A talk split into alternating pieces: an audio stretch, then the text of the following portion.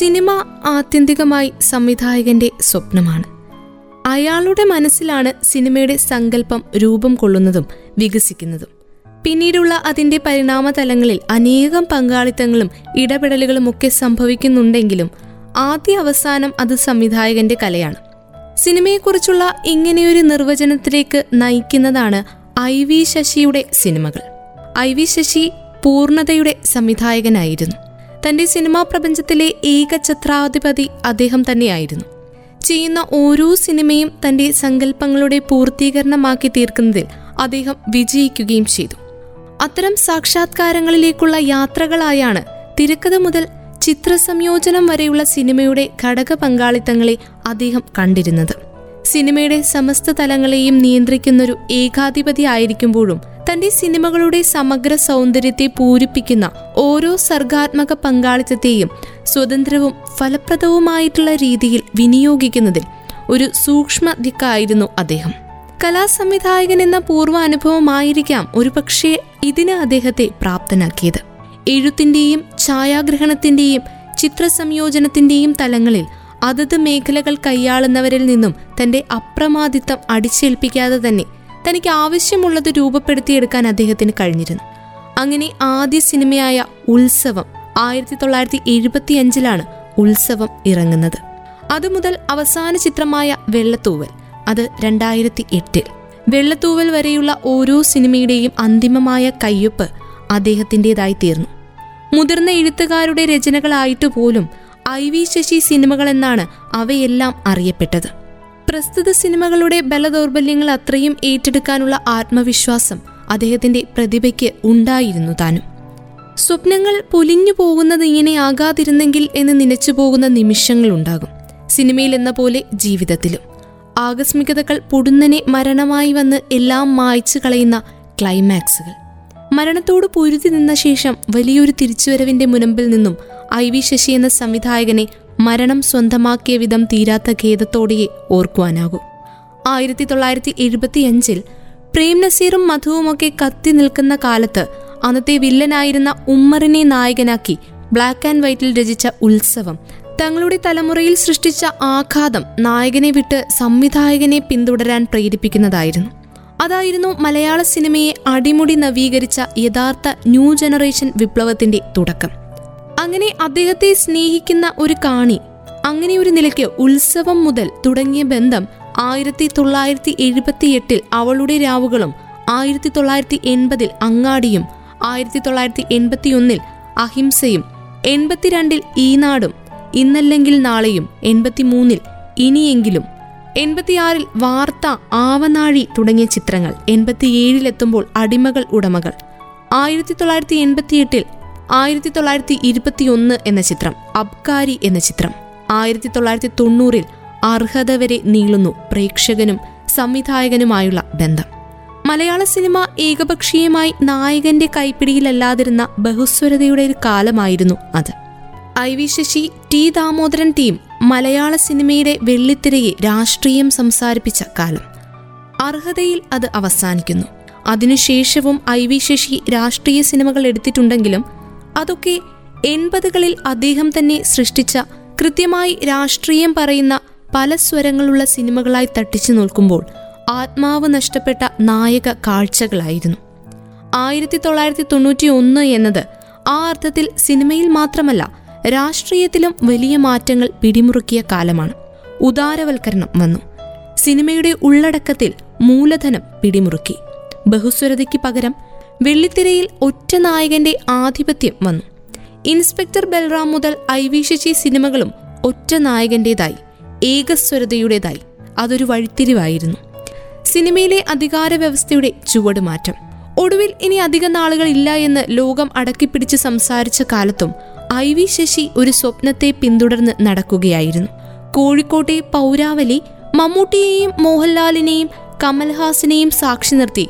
അദ്ദേഹത്തെ ആദരിച്ച കാലത്ത് ദാമോദരൻ മാഷ് എഴുതിക്കൊടുത്ത അവസാനത്തെ തിരക്കഥ സിനിമയാക്കാൻ വഴി തേടുകയായിരുന്നു ഐ വി ശശി. കോഴിക്കോട്ടെ സ്വപ്നനഗരിയിൽ ജനാവലിയുടെ ആദരവ് ഏറ്റുവാങ്ങവേ ഇനിയും ഒരു ഐ വി ശശി ചിത്രത്തിലേക്ക് അഭിനയിക്കാൻ വിളിക്കുന്നതും കാത്തിരിക്കുകയാണ് തങ്ങളെന്ന് അവരെ താരപദവിയിലേക്ക് എത്തിച്ച സംവിധായകന്റെ മുഖത്ത് നോക്കിപ്പറഞ്ഞ താരനായകന്മാരുടെ വാക്കുകളിൽ പിടിച്ച് ആ സ്വപ്നത്തിലേക്ക് കയറാൻ ശ്രമിക്കുകയായിരുന്നു. മമ്മൂട്ടിയോ മോഹൻലാലോ നായകൻ എന്ന് ചോദിച്ചവരോട് ചിലപ്പോൾ രണ്ടു പേരും ഉണ്ടാകാം എന്നും ആ ഒരു ആവേശത്തിൽ അദ്ദേഹം പറഞ്ഞു. എന്നാൽ അതൊന്നും മാറിയ സിനിമയിൽ നടപ്പുള്ള കാര്യമായിരുന്നില്ല. മാറ്റിവെക്കാൻ തയ്യാറില്ലാത്ത സ്വപ്നങ്ങൾ ഐ വി ശശി എന്ന പോരാളിക്ക് ജീവിതം നീട്ടി നൽകുകയായിരുന്നു. പിന്നീട് അഞ്ചു വർഷവും ഒരു ദിവസം പോലും സിനിമയിൽ നിന്ന് വിട്ടുനിൽക്കാതെ സിനിമ പിന്തുടർന്നുകൊണ്ടേയിരുന്നു അദ്ദേഹം. എത്രയോ സ്വപ്ന പദ്ധതികൾ കടലാസിൽ നെയ്തുകൂട്ടി. എങ്കിലും ഓരോ സിനിമ നാട്ടിൽ റിലീസാകുമ്പോഴും ആദ്യ ദിവസം തന്നെ അതിന്റെ റിപ്പോർട്ട് അറിയാൻ വിളിക്കുകയെന്ന ശീലം മരിക്കുന്നതുവരെയും അദ്ദേഹം മുടക്കിയില്ല. നല്ലതായിട്ടും എന്തുകൊണ്ട് ഒരു സിനിമയ്ക്ക് ആൾ കയറുന്നില്ല എന്നും ഒന്നിനും കൊള്ളില്ല എന്നറിഞ്ഞിട്ടും എന്തുകൊണ്ട് കാണുന്നു എന്നും അദ്ദേഹം എന്നും അന്വേഷിച്ചുകൊണ്ടിരുന്നു. അവസാനം ഗൾഫ് യുദ്ധം വെള്ളിത്തിരയിലെത്തിക്കുന്ന ഒരു ബൃഹത് സിനിമ കരയ്ക്കടുപ്പിച്ചു എന്ന് തോന്നിപ്പിച്ച വേളയിലാണ് ഒരു ആന്റി ക്ലൈമാക്സ് പോലെ മരണമെത്തി ആ സ്വപ്നത്തെ മുറിച്ചിട്ടത്. അത് മലയാള സിനിമയുടെ വലിയ തീരാനഷ്ടമായി. എൺപതുകളുടെ അന്ത്യത്തോടെ മലയാള സിനിമ പൊതുവിൽ ചെന്നൈയിൽ നിന്നും മടങ്ങിയിട്ടും അവിടെ നിന്നും മടങ്ങാതെ നിന്ന അപൂർവം സംവിധായകരിൽ ഒരാളായിരുന്നു ഐ വി ശശി. എന്നാൽ ചെന്നൈയിൽ ജീവിതം തുടർന്ന അദ്ദേഹത്തിന്റെ സിനിമയുടെ പ്രിയപ്പെട്ട നഗരം എന്നും കോഴിക്കോട് തന്നെയായിരുന്നു ആ സിനിമകളുടെയും കല്ലായിപ്പുഴയുടെയും അറബിക്കടലിന്റെയും ഓരത്തുള്ള ഒരു വലിയ കരയാണ് ഐ വി ശശിയുടെ കോഴിക്കോട്. പി കൃഷ്ണപിള്ളയെ പോലെയുള്ള കമ്മ്യൂണിസ്റ്റ് ആചാര്യന്മാർ മുതൽ അങ്ങാടിയിലെ സാധാരണക്കാരായ ചുമടെടുപ്പുകാർ വരെയുള്ള സഖാക്കൾ പൊരുതിയത് എന്തിനായിരുന്നു എന്ന് ഓർമ്മപ്പെടുത്തുകയെന്നതായിരുന്നു അദ്ദേഹത്തിന്റെ രാഷ്ട്രീയ സിനിമകൾ നിർവഹിച്ച ദൗത്യം. അത് വിമർശിച്ചത് ഒരേ സമയം ഇടതും വലുതുമുള്ള രാഷ്ട്രീയ അപജയങ്ങളെയായിരുന്നു അതാണ് ഒരേ സമയം ഇരുപക്ഷത്തോടും ഐ വി ശശി ചെയ്ത കുറ്റം. ഇങ്ങനെ ഇരു കൂട്ടരുടെയും മുഖം മൂടി വലിച്ചു ചീന്തുന്ന രാഷ്ട്രീയം സംസാരിച്ചു എന്നതുകൊണ്ട് ഒരേ സമയം ഇരുപക്ഷത്തു നിന്നുള്ള തിരസ്കാരങ്ങൾക്ക് ഒരേ സമയത്ത് വിധേയനായെങ്കിലും വിട്ടുവീഴ്ചയില്ലാത്ത ആ നിലപാട് തന്നെയാണ് അദ്ദേഹത്തെ സിനിമയുടെ ചരിത്രത്തിൽ പ്രസക്തനാക്കുന്നതും. ഈ നാട് പോലെ ഒരു രാഷ്ട്രീയ സിനിമ ഇവിടെ ചെയ്തെന്ന് നമ്മുടെ അക്കാദമിക് നിരൂപക ലോകം ശ്രദ്ധിക്കുന്നത് മമ്മൂട്ടി അഭിനയ ജീവിതത്തിന്റെ ഇരുപത്തിയഞ്ചു വർഷങ്ങൾ പിന്നിട്ട ശേഷമാണ്. അടിയന്തരാവസ്ഥയ്ക്ക് ശേഷമുള്ള കേരളത്തിന്റെ രാഷ്ട്രീയ ഉണർച്ചകൾ കൂടിയായിരുന്നു ഐ വി ശശിയുടെ രാഷ്ട്രീയ സിനിമകൾ. അഞ്ചംഗ ജൂറിക്ക് മുന്നിൽ ഒരു സിനിമ നേടുന്ന അംഗീകാരമാണ് പുരസ്കാരങ്ങളുടെ ചരിത്രം പറയുന്നത്. എന്നാൽ രാഷ്ട്രീയവും സാമൂഹിക യാഥാർത്ഥ്യങ്ങളും പറഞ്ഞുകൊണ്ട് ജനലക്ഷ്യങ്ങളുടെ അംഗീകാരം എങ്ങനെ നേടിയെടുക്കാം എന്നതിന്റെ കൈയടക്കമാണ് അദ്ദേഹത്തിന്റെ ചിത്രങ്ങൾ പ്രദർശിപ്പിച്ചത്. അതൊന്ന് വേറെ തന്നെയായിരുന്നു തനതായിരുന്നു. പലതരം സിനിമകളുണ്ട്. അതുകൊണ്ട് ഐ വി ശശിയും പലതരം സിനിമകൾ ചെയ്തു. കുടിവെള്ളം പ്രശ്നവിഷയമാക്കിയ ഉത്സവത്തിൽ ഐ വി ശശിയുടെ ചലച്ചിത്ര ജീവിതം തുടക്കമിട്ടത് ഷെറീഫിനൊപ്പമായിരുന്നു ഷെരീഫിന്റെ തന്നെ അവളുടെ രാവുകളിൽ ലൈംഗിക തൊഴിലാളിയുടെ ജീവിതകഥ പറഞ്ഞ് നമ്മുടെ വെള്ളിത്തിരയ്ക്ക് അദ്ദേഹം എക്കാലത്തെയും വലിയ ഷോക്ക് നൽകി. അനുഭവം ആലിംഗനം അയൽക്കാരി അഭിനന്ദനം ആശീർവാദം അഞ്ജലി അകലെ ആകാശം അംഗീകാരം തുടങ്ങി നിരവധി സിനിമകൾ ഈ കൂട്ടുകെട്ടിൽ പിന്നീട് പിറന്നു. ഇതാ ഒരു മനുഷ്യൻ അപാരത തുടങ്ങിയവ ശ്രീകുമാരൻ തമ്പിയോടൊപ്പം ചെയ്തു.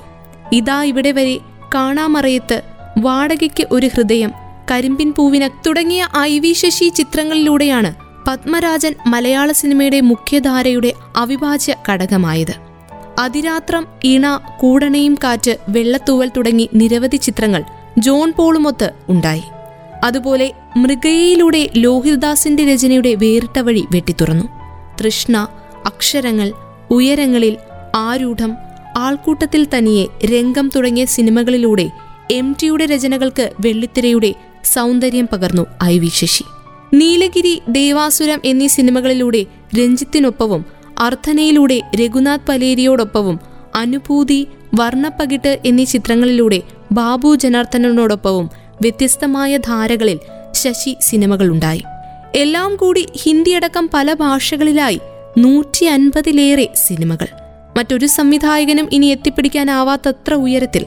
ഇതിലൊരു ധാരയ്ക്കൊഴിച്ച് മറ്റെല്ലാത്തരം സിനിമയ്ക്കും പിന്തുടർച്ചകൾ ഉണ്ടായിട്ടുണ്ട്. ഐ വി ശശി എന്ന സംവിധായകന്റെ തനതായ ധാര രാഷ്ട്രീയ സിനിമയുടേതാണ്. മറ്റാർക്കും ആവർത്തിക്കാനോ അനുകരിക്കാനോ ആകാത്ത ചരിത്രം തന്നെയാണ് അത്. മറ്റാർക്കും പറിച്ചു നടാനാകാത്ത ഞാറ്റുവേലയാണ് ആ സിനിമകൾ. മലയാള സിനിമയിൽ ജീവിതമെന്നാൽ കല്ലായിപ്പുഴയുടെ തീരത്തും അറബിക്കടലിന്റെ ഓരത്തുമുള്ള മലയാളികളുടേതു കൂടിയാണെന്നും അവർക്കും രാഷ്ട്രീയമുണ്ടെന്നും നമ്മുടെ വെള്ളിത്തിരയിൽ എഴുതിയത് ഐ വി ശശി സിനിമകളാണ്. ഓരങ്ങളിലേക്ക് പുറന്തള്ളപ്പെട്ടവർ അവിടെ നായകന്മാരായി. അതിന്റെ വിലയറിയാൻ ഒരൊറ്റ വഴിയേ ഉള്ളൂ. ഐ വി ശശിയെ പിന്തുടർന്ന് മലയാളത്തിലെടുക്കപ്പെട്ട ബഹുസ്വര രാഷ്ട്രീയ സിനിമകൾ പറഞ്ഞതെന്തെന്ന് മാത്രം പരിശോധിക്കുക. ഒറ്റ നായകൻ അധികാരിയായ പണം ദൈവമായ അധികാരം പ്രാർത്ഥനയായ കാലത്ത് മുഖ്യധാരയിലെ പിൽക്കാല സിനിമകൾ സംസാരിക്കുന്നത് തന്നെ പണത്തിന്റെയും അധികാരത്തിന്റെയും ഏകസ്വര ഭാഷയിലാണ്. അതൊരു ദുരന്ത ദൃഷ്ടാന്തമായി എത്രയോ സിനിമകൾ തൊണ്ണൂറുകൾക്ക് ശേഷം നാം കണ്ടു.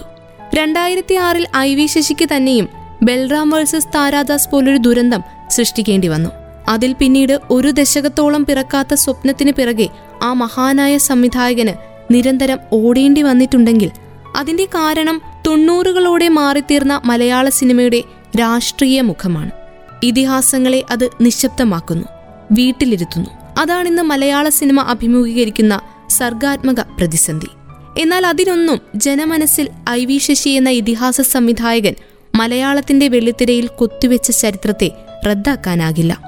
സിനിമ സംവിധായകന്റെ കലയായിരിക്കുമ്പോഴും അതിൽ നിർമ്മാതാവ് മുതൽ വിതരണക്കാരൻ വരെയുള്ളവരുടെ ഇടപെടലുകളുടെ സ്വാധീനമുണ്ടായിരിക്കണമെന്നുള്ളത് അംഗീകരിക്കപ്പെട്ട യാഥാർത്ഥ്യമാണ്.